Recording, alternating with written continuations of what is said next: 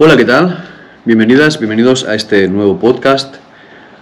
que también se va a emitir en vídeo. Es importante quizás para algunas personas el saber que estará disponible en vídeo y además es una comparativa entre dos cámaras. En la parte izquierda, donde estoy viendo ahora mi mano, para los que estéis online en YouTube, pues deciros que esta es la Pocket 2 y esta cámara de aquí, la de la parte derecha de mi derecha, o esta izquierda a lo mejor, porque estará al contrario, eh, pues es la GoPro Hero 9. Ambas están a 4K, a 25 fotogramas por segundo y están grabados en su nivel automático. Con la misma iluminación, automáticamente tenemos la misma sala, detrás tenemos una, eh, bueno, pues una ventanita que también entra luz para que así eh, salte yo más en el contraste. Hoy vengo a hacer un vídeo que la verdad es que me gusta de vez en cuando hacer un podcast y hablar de cosas que, que el año pasado quizás tenía que haber dicho, no dije, o de cosas que me planteé y al final no hice. Y una de las cosas que, que me gustó es que no hace tampoco mucho tiempo escuché un podcast que hablaba más o menos de lo mismo. De, como sabéis, ha habido un montón de información sobre cómo va a ser este Mavic 3, eh, cuándo va a salir, cuándo no va a salir. Después empezaron a hablar de los minis, el Mini 2 que salió eh, a finales del año pasado. También, pues del drone FPV que está por salir. Pero siempre queda como mucho más eh, interés, yo pienso, en, en el mundo de los drones sobre este Mavic 3, sobre si habrá un nuevo Phantom 5, si habrá un nuevo Inspire. Y la verdad es que yo pienso que el Inspire em, seguramente sea el dron que menos tiene que renovarse. lo primero porque si miráis el vídeo que hice ayer eh, en el canal de YouTube, os voy a poner en la descripción para la gente que está en ese podcast, como veis tampoco es que haya sufrido tantos cambios en los últimos cuatro años los drones. Eh, simplemente pues ha mejorado lo que sería el peso, la precisión, los vuelos inteligentes, pero de lo que se trata en la cámara, que es lo que yo pienso que el Inspire es lo que más tiene desarrollado,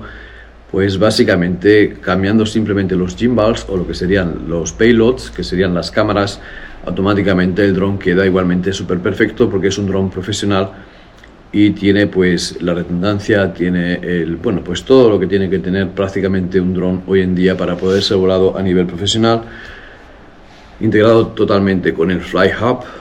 etcétera, etcétera. Entonces yo pienso que el Inspire es una cosa que cuando la renueven será porque sea muy, muy necesario, pero pienso que tampoco es eh, una de las prioridades que tenga DJI, puesto que hay otros sectores eh, en los que se pueden meter más de lleno que le puede interesar más. Eh, hablando de las expectativas del Mavic 3, eh, la verdad es que a mí me gustó mucho el pensar cuando... La verdad es que eh, hace un par de años o hace un año y medio o algo así hice un vídeo hablando de los codecs y del RAW. El formato de vídeo en RAW, como sabéis mucha gente a lo mejor no lo sabe, pero también tenemos esa forma de grabar vídeos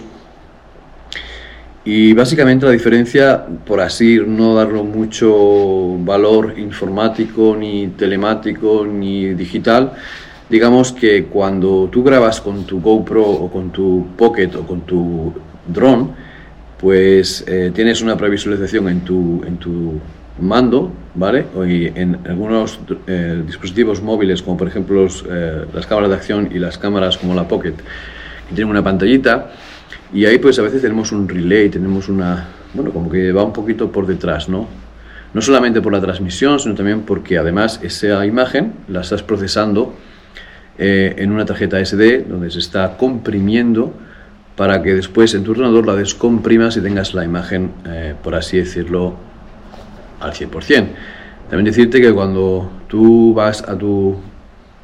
teléfono o a tu cámara de acción o a tu dron y descargas el contenido, pues lo que hace es bajarlo también en ese formato H264 o H265 y lo que hace es descomprimirlo y comprimirlo cuando lo está guardando. Entonces, eh, digamos que esto también es una pérdida de cálculo.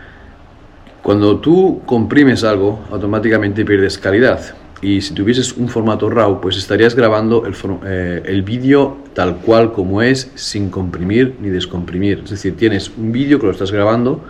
como hacías antes en una, en una casete, ¿vale? Por así decirlo, y lo estás grabando, lo estás grabando eh,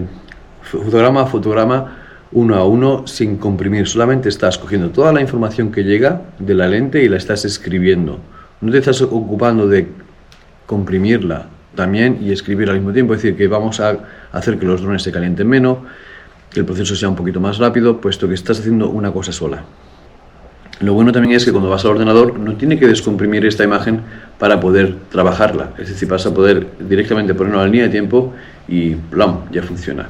Si queréis probar cómo funcionaría el trabajo en RAW, pues tenéis eh, programas como Handshake que podéis cambiar incluso de un H264 a un H265, pasarlo a, Apple RAW o a un, bueno, no Apple RAW no, pero a un Blackmagic RAW que es una open source o a un RAW estándar y vas a poder ver cómo el ordenador se comporta de diferente manera que cuando hacemos con Codex. Por eso es por lo que digo que sería muy bueno que el Mavic 3 Pro, si sale un Pro, independientemente del sensor que vaya a tener, el peso que vaya a tener, eh, de todas las eh, vuelos automáticos que vaya a tener, yo pienso que lo que más eh, aportaría sería que tuviese perfiles planos y que tuviese un formato RAW. ¿Cómo tiene la Blackmagic? como tienen otras cámaras Canon, como tienen otras cámaras pues, que están saliendo últimamente. Eh, parece que las cámaras de fotos no evolucionan mucho, pero se han dado cuenta que si además en una cámara de fotos le pones una buena calidad de vídeo y además le das un formato RAW, pues se va a hacer mucho más interesante para los creadores de contenido y para los creadores que van a hacer pues pequeñas eh, cortometrajes y pequeños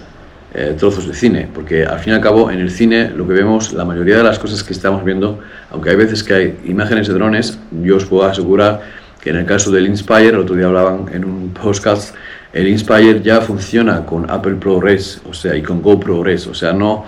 con eh, GoPro RAW o como se llame, o sea, que tienen ya eh, formato RAW en, los, en esos drones. Esos drones son cinematográficos, o sea, que tienen un formato RAW. Por eso es por lo que no puedo comprar un Inspire, que pienso que está al nivel 100% eh, cinematográfico, porque tiene, como digo, eh, formato RAW. Lo tienes que pagar la licencia, naturalmente, son para dos años, creo que son 5.000 o 6.000 dólares o algo así.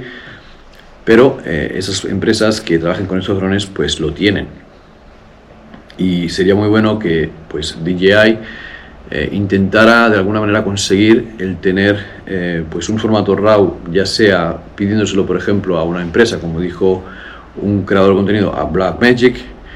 o quizás hablar con Apple si se la puede prestar, puesto que también tienen un montón de eh, posibilidades. La mayoría de los DJIs tienen siempre su cable enchufado para el iPhone, pues que le dieran un precio ahí más o menos de trabajo baratito, ¿vale? Que pudiesen tener por ejemplo, una licencia anual de un año gratis para las eh, personas que utilizan estos drones y después si quieren actualizarlo para adelante o no. Lo que pasa es que, claro, eh, si quieren utilizar naturalmente el formato RAW. Yo pienso que esto sería para mí el camino que debe llevar ODJI, el intentar llevar ya una imagen profesional a los drones eh, y dejarnos ya de tanta cháchara, porque yo veo muchos vídeos en los que hablamos de lo bonito y de lo profesional y lo cinematográfico que es, pero la verdad es que al final eh, estamos hablando de calidades muy bajas, puesto que los formatos H264 y H265 al final pues tienen, como es natural, alguna pérdida. Creo que el camino va por ahí, por el simple hecho de que si miramos un poco hacia atrás, en abril, mayo del año pasado sacaron el Mavic Air 2, que consigue escribir a 120 megabits por segundo. Y la verdad es que las tarjetas SD eh, que se pueden montar para esta velocidad son esas tarjetas que tienen pues no solamente una línea de pins, sino que tienen dos líneas de pins, o sea que parece que DJI pues está empezando ya a utilizar estos, estos buses más rápidos de escritura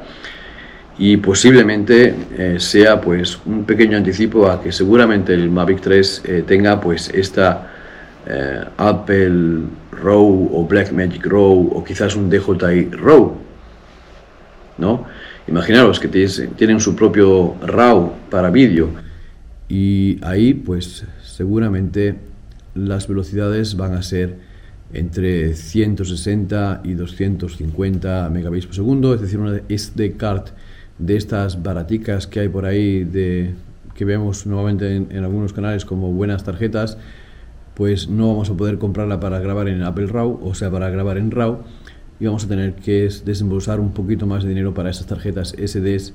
que como digo son bastante caras pero son muy potentes, muy potentes porque tienen velocidades hasta 295 megabits por segundo en escritura, muy, pero que muy difíciles de conseguir, pero bueno, 265 megabits por segundo, escritura, puedes grabar perfectamente un RAW